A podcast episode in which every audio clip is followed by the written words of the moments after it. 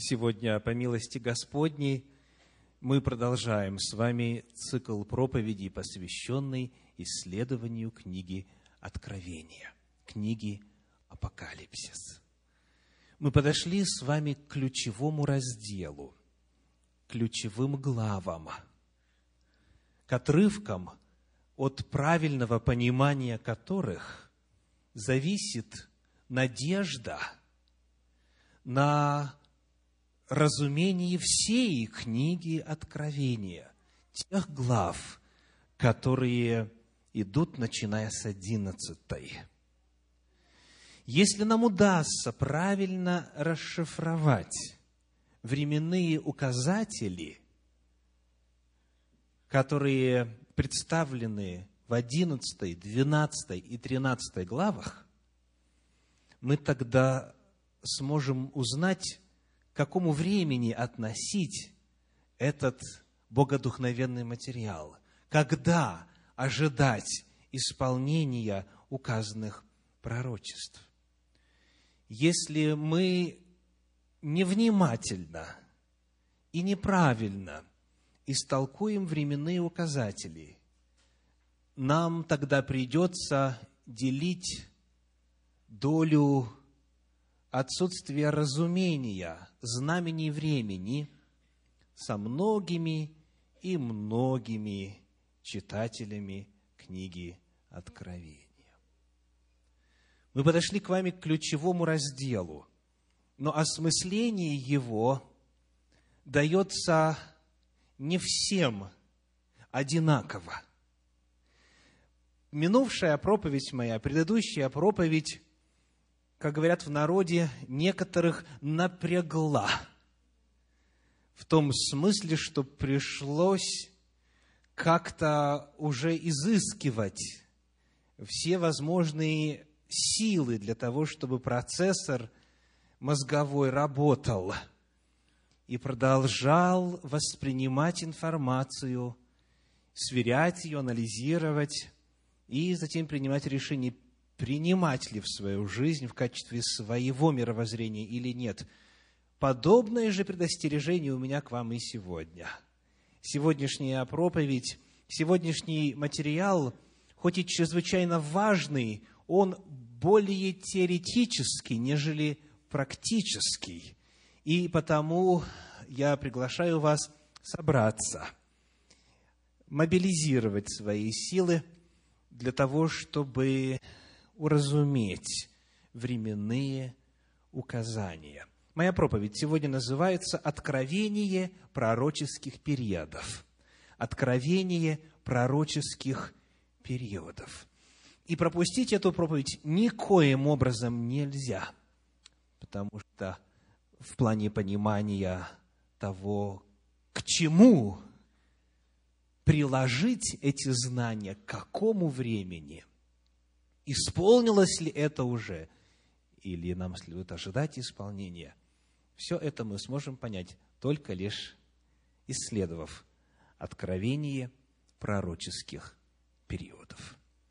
Итак, познакомимся с ними. Где в книге Откровения, вот начиная с 11 главы и далее, в каких стихах указаны, представлены эти периоды?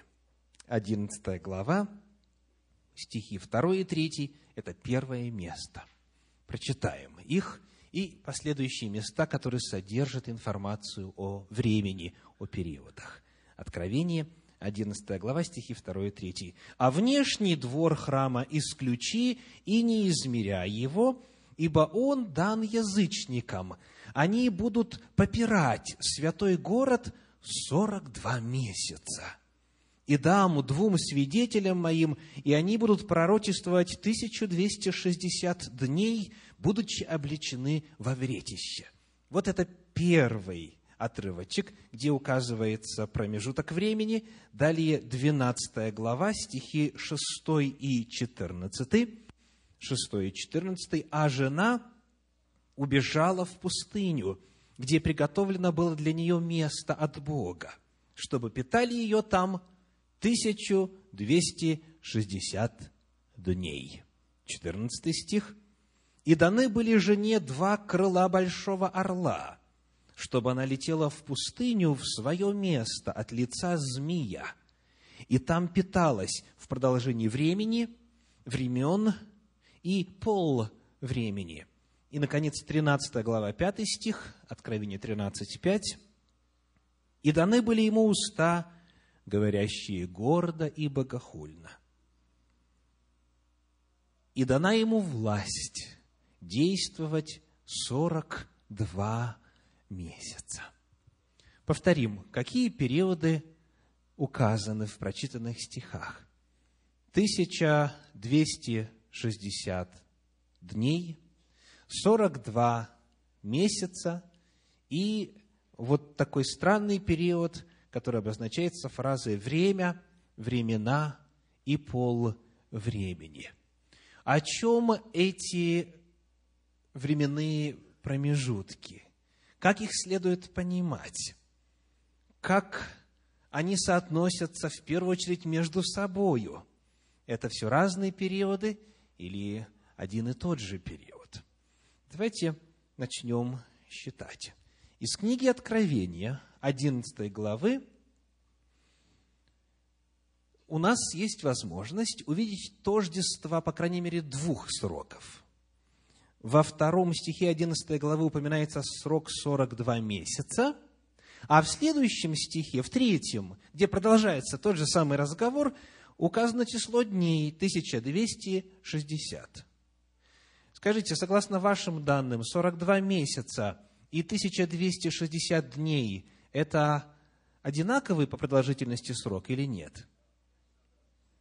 Давайте проверим. Ведь все зависит от того, какой длины у вас месяц. Правда? Какой длины ваш месяц? То 28, то високосный год 29, то 30, то 31. Как же тогда считать? Ответ по-библейски. Давайте откроем Священное Писание для того, чтобы посмотреть, какой шаг в Библии открыт в плане месяца. Сколько длится библейский месяц? Книга Бытие, глава 7, стих 11. Бытие, глава 7, стих 11 – это описание потопа. У нас есть определенная точка отсчета. Бытие 7.11. В шестисотый год жизни Ноевой, во второй месяц, в семнадцатый день месяца, в сей день разверзлись все источники великой бездны, и окна небесные отворились. Повторим временные указатели. Шестисотый год, месяц второй, день семнадцатый. Далее, в восьмой главе книги «Бытие» читаем стихи 3 и 4. «Вода же постепенно возвращалась с земли, и стала убывать вода по окончании 150 дней. И остановился ковчег в седьмом месяце, в семнадцатый день месяца на горах Араратских. Аллилуйя! У нас с вами есть указание начала периода, конца периода и продолжительности периода. Итак, сколько это длилось до начала убывания воды? 150 дней. 150 дней, правда?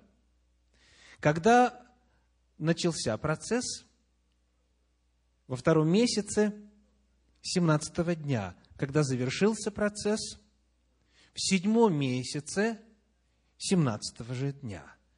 То есть разница составляет пять месяцев. Пять месяцев и 150 дней. Каково соотношение между этими значениями? 30 дней – это один месяц. 150 делим на 5, получаем 30. В действительности библейский месяц состоит из 30 дней. Он по природе своей является лунным, оборот Луны вокруг Земли составляет 29 с половиной суток. Потому, зная это, давайте проверим. 42 месяца и 1260 дней – один и тот же по длине период представляет или нет. 42 на 30 получается 1260. Итак, в 11 главе книги «Бытие» перед нами тождество 42 месяцев и 1260 дней. Дальше, в 12 главе, где также упомянуто дважды об одном и том же сроке, сроке преследования жены, преследования особо злостного и яростного со стороны змея, есть, во-первых, в стихе шестом обозначение числа дней. Сколько? 1260. А потом сказано, вот при использовании этой фразы, на время, два времени и пол времени. То есть, три с половиной времени. Одно время, два и половина, три с половиной. Давайте попытаемся посчитать, что это может значить. Во-первых, в современных переводах Священного Писания, в частности, в современном русском переводе Российского библейского общества, вот эта фраза «время, времена и пол времени» переводится просто «три с половиной года». Три с половиной года. Очень просто. Посчитаем, так ли это? 1260 дней. Составляет ли это три с половиной года? Сколько в одном году дней, при условии, что месяц состоит из 30 дней? 360, да, 12 на 30. Соответственно, три раза по 360 и еще половина этого получается 1260. Итак, все промежутки, указанные в книге Откровения, тождественны друг другу. И 1260 дней, и 42 месяца, и три с половиной года – это один и тот же пророческий период. Лучшая иллюстрация, которая может быть приведена для попытки это уяснить, это циферблат. Вот как, например, у меня на руке. Он у меня на руке только сегодня исключительно в целях иллюстрации, потому что утречком батарейка, как говорят в народе, приказала долго жить. И часы остановились. Остановились. Я потому не знаю, много я уже проповедовал сегодня или нет. Я только исключительно на интуицию свою полагаюсь, когда нужно будет закончить эту проповедь. Но как бы то ни было, если бы эти часы работали, то скажите, пожалуйста, как бы соотносились друг с другом следующие числовые значения? 3600, 60 и 1. Что это такое? 3600, 60 и 1. Это разный по продолжительности срок или одинаковый? Это, конечно же, одно и то же. Один час состоит из 60 минут, каждая минута состоит из 60 секунд, и потому час, 60 минут, 3600 секунд – это все один и тот же промежуток времени. Точно так же, как три с половиной года, 42 месяца и 1260 мы разобрались с вами в вопросе тождественности этого срока. Мы познакомились с периодами, которые указаны в книге Откровения. Речь идет, повторимся, об одном и том же. Теперь, каково значение этого периода? О чем говорит книга Откровения?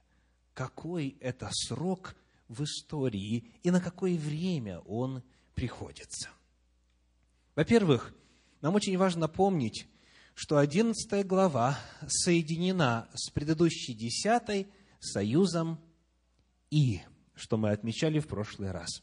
11 глава является продолжением речи и мысли. Более того, более того, в структурном отношении 11 глава и 10 представляют собою интерлюдию, вставку между шестой и седьмой трубой – Это единый материал. Потому, когда мы истолковываем одиннадцатую главу, нам очень важно помнить, что она является продолжением рассказа о мысли, представленной в десятой главе, а именно, какова главная картина, главный образ десятой главы? Пожалуйста. Ангел сильный, славный, который держит в руках книжку раскрытую. Эта книжка раскрытая, как нам уже удалось выяснить, представляет собою пророчество книги Даниила. Это книга Даниила, которая должна была открыться в определенный момент истории. И это произошло.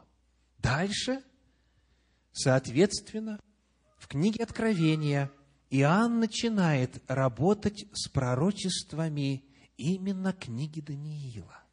То есть, начиная с 10 главы, мы с вами вплотную подошли к расшифровке, истолкованию и переосмыслению того, что Бог когда-то уже Даниилу открыл. В 10 главе книги Откровения Иоанн начинает работу с пророчествами Даниила. Более того, он что делает с этой книжкой раскрытой? Съедает ее, то есть принимает, понимает, и дальше в одиннадцатом стихе ему сказано следующее. Книга Откровения, десятая глава, последний одиннадцатый стих. «И сказал он мне, тебе надлежит опять пророчествовать о народах и племенах, и языках, и царях многих». Он начинает говорить после того, как воспринял от Бога книгу Даниила. Потому то, что он говорит, есть не что иное, как рассказ о пророчествах, однажды запечатанных но в свое время открывающихся в истории. Одиннадцатая глава книги Откровения представляет собою работу с пророчествами книги Даниила. Также чрезвычайно важно посмотреть на этот вопрос, используя метод тематического анализа священного писания. Иными словами, мы должны взять вот эту фразу, вот эти сроки, которые указаны здесь в книге Откровений и задать вопрос, а где еще в Библии они встречаются? Где еще о них ранее уже упоминалось? Потому что если мы уразумеем ответ на этот вопрос, нам легче будет понять книгу Откровения. Так вот, оказывается, есть только одно место во всей Библии, где вот эта таинственная фраза «время, времена и пол времени» используется в Священном Писании только лишь в книге Даниила. Время, времена и полвремени. Используется, во-первых, в седьмой главе книги Даниила в 25 стихе. Даниила, седьмая глава, 25 стих. «И против Всевышнего будет произносить слова и угнетать святых Всевышнего. Даже возмечтает отменить у них праздничные времена и закон – и они преданы будут в руку его до времени и времен и полувремени.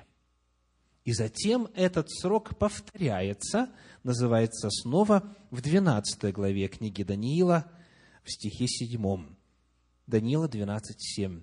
«И слышал я, как муж в льняной одежде, находившийся над водами реки, подняв правую и левую руку к небу, клялся живущим вовеки, что к концу времени и времен и полувремени и по совершенном низложении силы народа святого все это совершится. И как раз вот эти слова, этот самый седьмой стих 12 главы книги Даниила, Иоанн цитирует в Откровении в 10 главе, описывая это же существо с этими же словами, и теперь он начинает об этом повествовать. Потому, смотрим ли мы на эти периоды контекстуально, связываясь с предыдущей десятой главой, Смотрим ли мы на этот вопрос тематически, задавая вопрос о том, где еще в Библии об этом говорится? Вывод в любом случае одинаков. Нам нужно помнить, что сказал Даниил. Нам нужно помнить последовательность событий, открытую в книгах, в пророчествах, в главах Даниила пророка. Ну что ж, давайте сделаем это. Седьмая глава. Откройте, пожалуйста, эту главу именно в своей Библии, потому что на экране невозможно показать всю главу сразу, целиком. Откройте эту главу, седьмую главу книги Даниила, в Священном Писании у вас в руках. И посмотрите на последовательность представленных в ней событий. Вначале на уровне символов, на уровне пророческих образов. Как история земли, начиная со времени Даниила, представлена образно. Какой первый символ? Лев. Каков второй символ? Медведь. Каков третий символ? Барс. Каков четвертый символ? Зверь страшный и ужасный. Далее десять рогов. Затем малый рог. Затем суд на небе. И, наконец, Царствие Божие. Повторим. Лев, медведь, барс, зверь страшный и ужасный, десять рогов, малый рог, суд на небе и наступление Царствия Божия. Вот последовательность образов в седьмой главе книги Даниила. Что они означают? В этой седьмой главе прочитаем стихи 17 и 18. 17 и 18. Эти большие звери, которых четыре, означают, что четыре царя восстанут от земли. Потом примут царство святые Всевышнего и будут владеть царством вовек и во веки веков.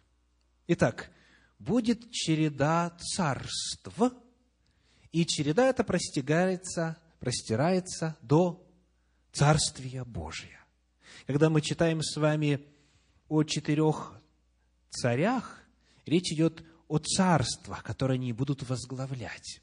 Ибо дальше, если посмотреть чуть ниже, в 23 стихе, в 23 стихе 7 главы сказано, об этом он сказал, зверь четвертый, четвертое царство будет на земле, отличное от всех царств. Итак, лев, и медведь, и барс, и зверь страшный, ужасный, и десять рогов, и малый рог – это все царство – это все государство, империи, это политические силы на земле. Вся история Земли представлена в седьмой главе книги Даниила. Давайте вспомним, что это значит применительно к истории. Какие государства являются исполнением этого пророчества. Материал этот для большинства из вас знаком. Это мы исследовали неоднократно – Потому надеюсь сейчас на вашу помощь. Лев – это Вавилон, спасибо. Медведь – это Медоперсия. Барс – это Греция. Зверь страшный и ужасный – это Римская империя. Десять рогов, которые вышли из Римской империи – это это разделенная Европа, это варварские племена, которые завоевали и разделили между собой Римскую империю. Малый рог, который появляется после установления этих десяти, это священная Римская империя. Это гибрид политическо-религиозной власти. Это сила, имеющая армию, казну, политическое устройство и престол в Риме, которая сменила римских цезарей – это духовно-религиозная власть, это священная Римская империя. После этого описан суд на небе, а потом Царствие Божье. Мы с вами подготовились таким образом к тому, чтобы взглянуть подробнее на этот период. В 25 стихе сказано, Даниила 7, 25. «И против Всевышнего будет произносить слова и угнетать святых Всевышнего, даже возмечтает отменить у них праздничные времена и закон, и они преданы будут в руку его до времени и времен и полувремени». Перед нами описание действия именно власти малого рога, вот того, который чрезвычайно затем разросся. И дальше, как описано в восьмой главе, даже вознесся на вождя воинства сего и против владыки владык восстал. Этот период в течение времени, времен и полувремени описывает как раз-таки время владычества, политического владычества подчеркиваю, не начало существования, а именно политической власти малого рога, что приходится на период так называемой священной Римской империи. Это время владычества христианской церкви над царями и правителями Европы. На той территории, где раньше располагался Рим, теперь стала править христианская церковь священная Римская империя. Итак, первый вопрос. Это прошлое по отношению ко времени произнесения моей проповеди или будущее? Фраза «время», «времена» и «полвремени» – это прошлое или будущее? Конечно же, прошлое. Слава Богу, что Священная Римская империя потеряла свою политическую власть хотя продолжает духовную власть, власть держать над умами многих людей. Слава Богу за то, что сегодня можно исследовать Священное Писание, в отличие от периода Средневековья. Слава Богу за то, что можно поклоняться Богу в соответствии с велениями совести. Слава Богу, что это позади. Период, который обозначается в Библии вот этой фразой «время времен и полувремени» в прошлом – эта власть завершила свое историческое существование в качестве политического лидера на земле. Теперь давайте выясним вопрос масштаба. Три с половиной года. Имеются ли в виду буквальные годы, либо речь идет о каком-то символическом способе обозначения времени. Скажите, сколько времени длилась власть Священной Римской империи? если не вдаваться в подробности, соответствует ли это периоду в три с половиной буквальных исторических года? Конечно же, нет. Все средневековье, столетия, вот это промежуток власти церкви над Европой. Потому совершенно определенно, что этот период времени, три с половиной года, не может обозначать буквальное время, не может обозначать буквальный период. И слава Господу, Священное Писание дает нам ключ к истолкованию масштаба времени в этом пророчестве. Рядышком с Даниилом в то же самое время – в том же самом месте, в Вавилоне, в плену, жил еще один Божий пророк. Его звали Иезекииль. Пророк Иезекииль был священником, плененным, как и прочие иудеи. И в то время, когда пророк Даниил получал свои откровения от Бога, Иезекииль тоже служил и получал видение от Всевышнего. И вот в книге этого пророка Божья, Божья вестника, который жил в то же время и в том же месте, содержится очень важный ключ к истолкованию временных пророчеств Библии, апокалиптических временных пророчеств. Книга пророка Иезекииля, 4 глава, 6 стих. Иезекииля 4, 6. «И когда исполнишь это, то вторично ложись уже на правый бок, и сорок дней неси на себе беззаконие дома Иудина день за год. День за год я определил тебе. Вот это ключ к истолкованию пророчеств. День за год. Один пророческий день равняется одному историческому, буквальному, астрономическому году. Потому, когда Господь через пророка Даниила открывает время правления власти Малого Рога, Даниил пользуется именно символическим языком. Он говорит о пророческих днях, о пророческих трех с половиной годах. То есть 1260 дней – это 1260 лет в истории. Вот время политического господства христианской церкви в Европе. Для того, чтобы проиллюстрировать верность этого принципа истолкования временных пророчеств, я приглашаю вас обратиться к девятой главе книги Даниила, где мы прочитаем стихи с 24 по 27. Даниила, глава 9, стихи с 24 по 27. «Семьдесят седьмин определены для народа Твоего и святого города Твоего чтобы покрыто было преступление, запечатаны были грехи и заглажены беззакония, и чтобы приведена была правда вечная, и запечатаны были видения и пророк, и помазан был святый святых. Делаем остановочку в нашем чтении. Господь Данилу говорит, семьдесят седьмин определены для народа твоего, и святого города твоего, то есть Иерусалима. 70 седьмин. Сколько это? Что означает седьмина? Это неделя. Седьмина или седмица. Неделя, семидневная неделя.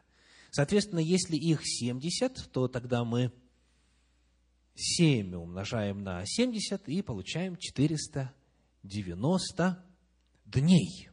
490 дней. Этот вот промежуток в 70 недель, в 70 седьмин, далее разбивается на более мелкие промежутки.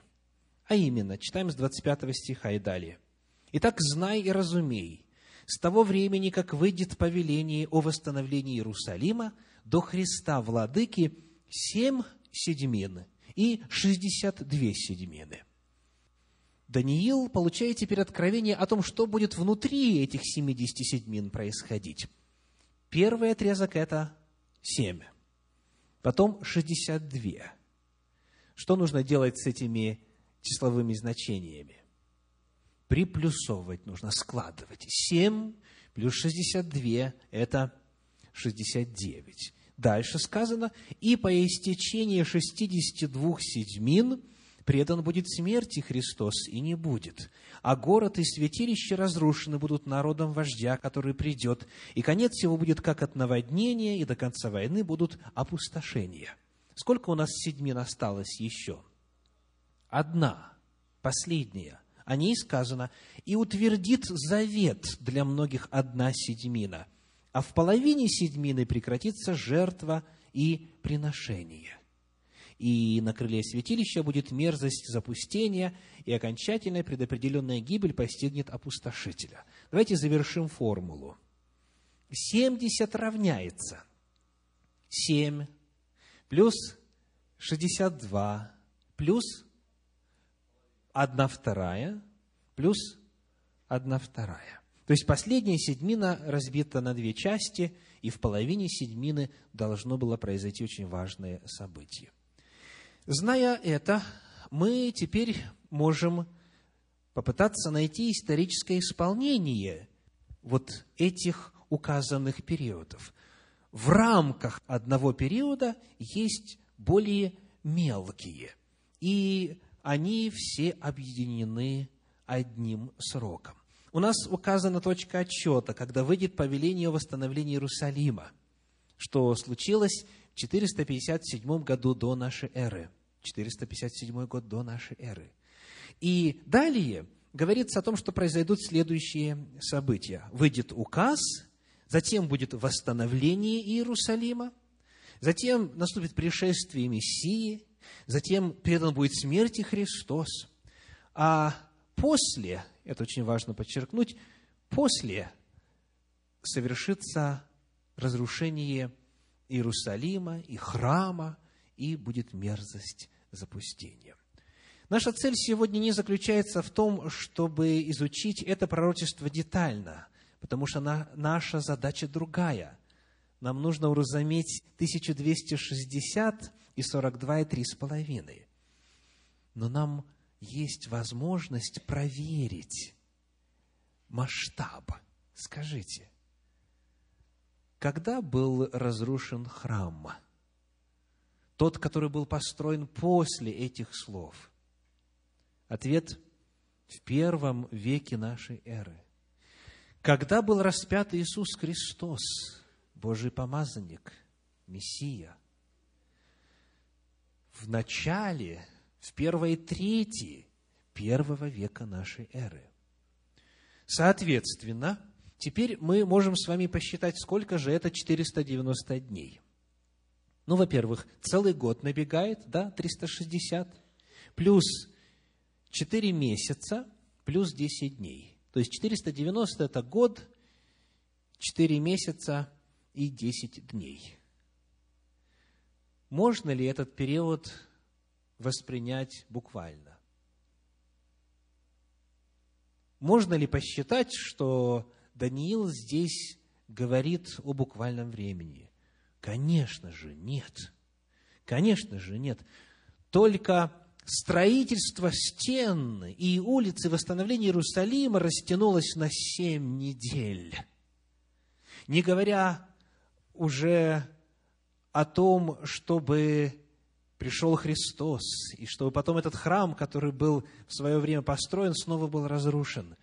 Ясно, что время, о котором идет речь, это вновь время пророческое. А если мы применяем принцип день за год, то тогда все исполняется в точности. Это не 490 дней, это 490, это 490 лет.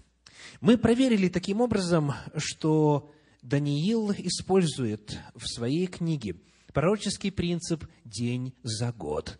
Тот самый принцип, по которому исчисляется промежуток времени – время времен и полвремени – три с половиной года. Это означает, что когда Иоанн Богослов съедает книгу Даниила и потом начинает пророчествовать, рассказывать то, что сокрыто в книге Даниила, он, называя срок время времен и полвремени, называя срок 1260 дней или 42 месяца, говорит о том же самом периоде времени. По тому же самому пророческому принципу. Это принцип день за год, когда один пророческий день равняется одному буквальному историческому году. Мы с вами нашли ответ на вопрос о масштабе, и он чрезвычайно важен. Знаю, что далеко не все думают именно так. И потому хочу в этой проповеди хотя бы немножечко коснуться распространенного заблуждения в отношении периодов три с половиной года. Суть этого заблуждения заключается в следующем. В 27 стихе 9 главы книги Даниила говорится о том, что последняя седьмина разделяется на две части. Прочитаем еще раз. Даниила 9, 27 и утвердит завет для многих одна седьмина, а в половине седьмины прекратится жертва и приношение и так далее. Одна седьмина – это одно семилетие по принципу день за год. Существует точка зрения, которая, как правило, связана с таким термином, как последнее семилетие. Говоря богословским языком, это точка зрения царствует среди представителей футуристской школы толкования библейских пророчеств, при которой вот эта последняя часть 70 седьмин, последнее семилетие, последняя седьмина изымается из числа 70 и направляется в далекое будущее, где должно вроде бы произойти что-то во исполнение вот этой последней седьмины. Очень многие верующие, очень многие христиане сегодня ожидают последнего семилетия.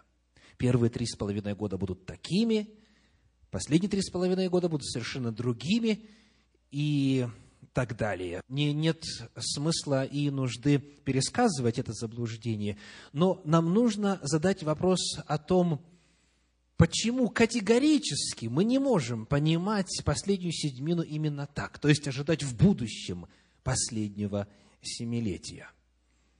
Во-первых, помните ли вы такой простейший математический закон?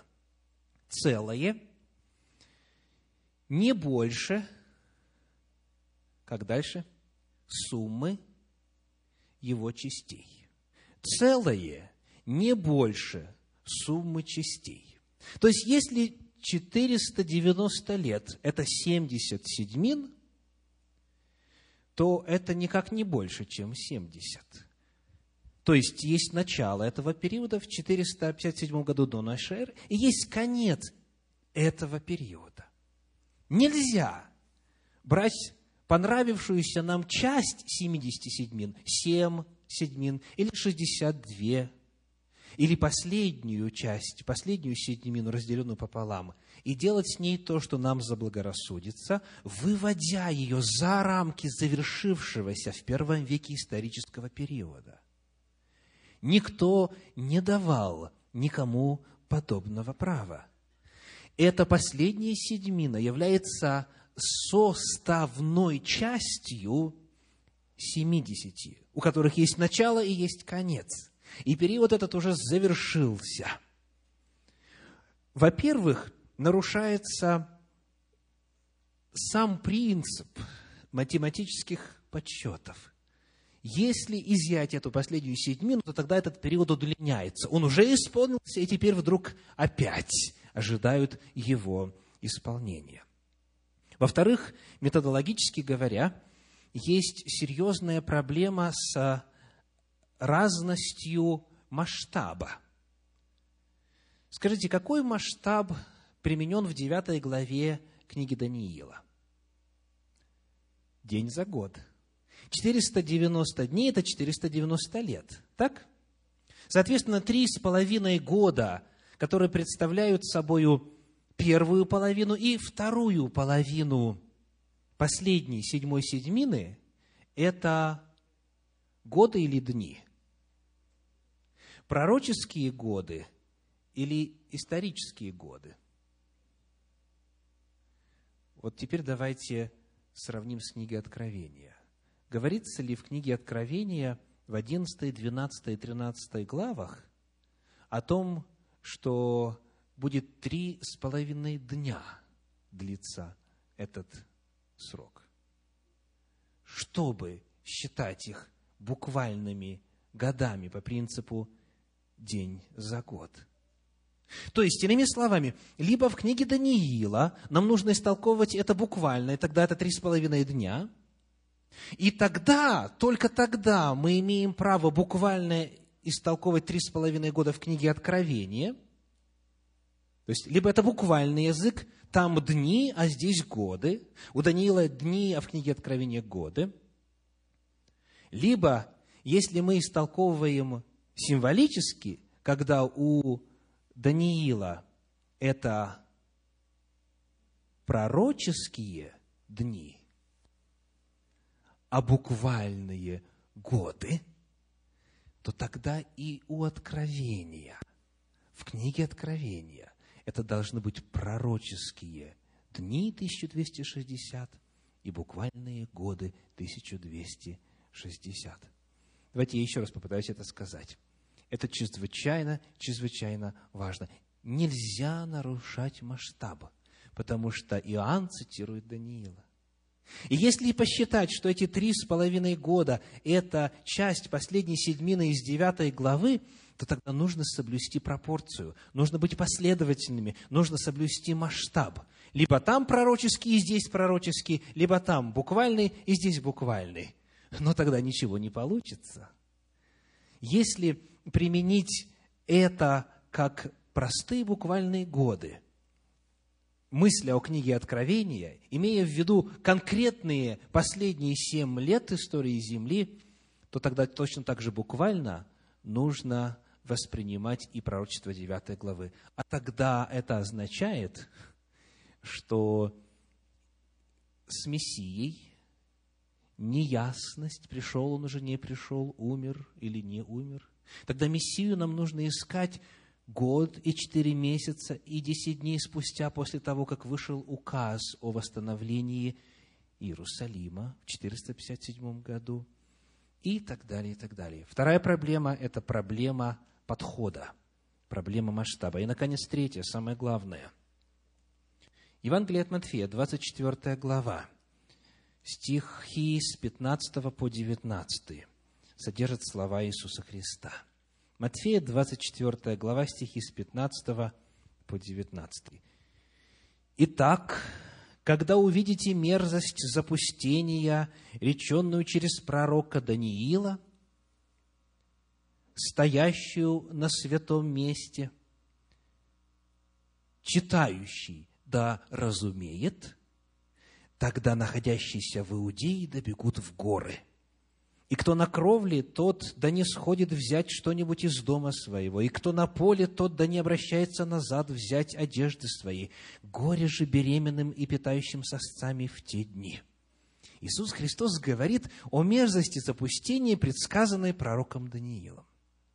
Давайте посмотрим, как об этом же говорится в 21 главе Евангелия от Луки.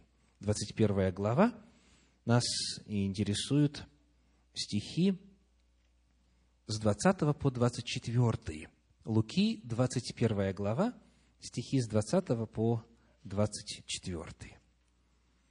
«Когда же увидите Иерусалим, окруженный войсками, тогда знайте, что приблизилось запустение его. Тогда находящиеся в Иудее добегут в горы, и кто в городе, выходи из него, и кто в окрестностях, не входи в него, потому что это дни отмщения – да исполнится все написанное. Горе же беременным и питающим сосцами в те дни, ибо великое будет бедствие на земле и гнев на народ сей, и падут от острия меча, и отведутся в плен во все народы, и Иерусалим будет попираем язычниками, доколе не окончатся времена язычников. Каково истолкование 9 главы Даниила у Иисуса Христа – к какому периоду относится разрушение и запустение, мерзость, стоящая на святом месте? К разрушению Иерусалима в первом веке. Иисус Христос совершенно определенно, ссылаясь на книгу Даниила, говорит о том, что это заканчивается, 27 стих исполняется в первом веке нашей эры. И это уже прошлом. Иисус Христос завершает пророчество 9 главы книги Даниила первым веком нашей эры. Потому три с половиной года, о которых говорит нам Иоанн Богослов, говорит пять раз, используя разные способы выражения этой мысли, 1260 дней, 42 месяца, три с половиной года, это все время пророческое оно соответствует 1260 годам в истории Земли. Это период владычества и засилья Священной Римской империи. Этот период по отношению к Иоанну был в будущем, по отношению к нам в прошлом. Он уже завершился. Потому, когда мы будем с вами исследовать эти периоды, нам необходимо будет вновь обращаться к истории. И таким образом мы сможем найти Божью истину в отношении этого вопроса. Ну и теперь, в завершение, хочу познакомить вас с абзацем из книги Денниса Хенсли. Книга называется «Как распорядиться временем». Здесь представлен довольно забавный эпизод, имеющий к теме нашей проповеди непосредственное отношение. Одному пилоту – как-то довелось пролетать недалеко от аэропорта Нэшвилла. Он вызвал диспетчерскую вышку и спросил, который час? Голос в наушниках произнес, это зависит от того, какой авиалинии вы относитесь. Что? Удивился пилот. Это просто смешно. Какая разница, к какой авиалинии я отношусь? Я всего-навсего хочу узнать, который час. Разница большая, ответил диспетчер. Видите ли, если вы относитесь к United Airlines, то ответ такой. 0800 часов. Если к Delta Airlines, то ответ 8 часов утра. Если же к сельскохозяйственной авиации, то ответ такой. Большая стрелка на 12, а маленькая на 8. Этот рассказ иллюстрирует разные отношения людей ко времени. Правда? Мы все с вами по-разному относимся ко времени. И соответственным же образом есть разные понятия о времени в богословии различных церквей. Есть разные взгляды в отношении того, как же понимать истолковывать пророческое время апокалиптических книг Библии. Как вы относитесь ко времени? Какой формат вы используете? Какой масштаб? Чему ваш личный способ восприятия божественной хронологии соответствует? Каким правилам? Какому масштабу? Как вы его обозначаете и как вы его разумеете, каково ваше отношение к библейскому времени, насколько вы разбираетесь в пророческом времени. Вопрос этот отнюдь не праздный, потому что в зависимости от того, как он разрешен, у нас рисуются совершенно разные пророческие картины будущего абсолютно, диаметрально противоположные понятия. И я благодарю Господа за то, что в Священном Писании часы отлажены точно. Библия содержит достаточно информации для того, чтобы при сравнении, при анализе знать точно, который час, знать точно, чему соответствует и на что указывают знамения часа, знамения времени. Я благодарю Господа за откровение пророческих периодов. И призываю каждого из вас сверить ваши часы, сверить ваши представления. А главное, сверить не только на уровне теории, сверить их на уровне жизни, на уровне практики, на уровне поступков, слов и мыслей. В послании апостола Павла к римлянам в 13 главе в стихах с 11 по 14 звучит призыв ко всем нам. Римлянам 13 глава, стихи с 11 по 14. «Так поступайте, зная время, что наступил уже час пробудиться нам от сна. Ибо ныне ближе к нам спасение, нежели когда мы уверовали. Ночь прошла, а день приблизился. Итак, отвергнем дела тьмы и облечемся в оружие света, как днем будем вести себя благочинно, не предаваясь ни пированиям и пьянству, ни сладострастию распутству, ни ссорам и зависти, но облекитесь в Господа нашего Иисуса Христа и попечение о плоти не превращайте в похоти. Аминь.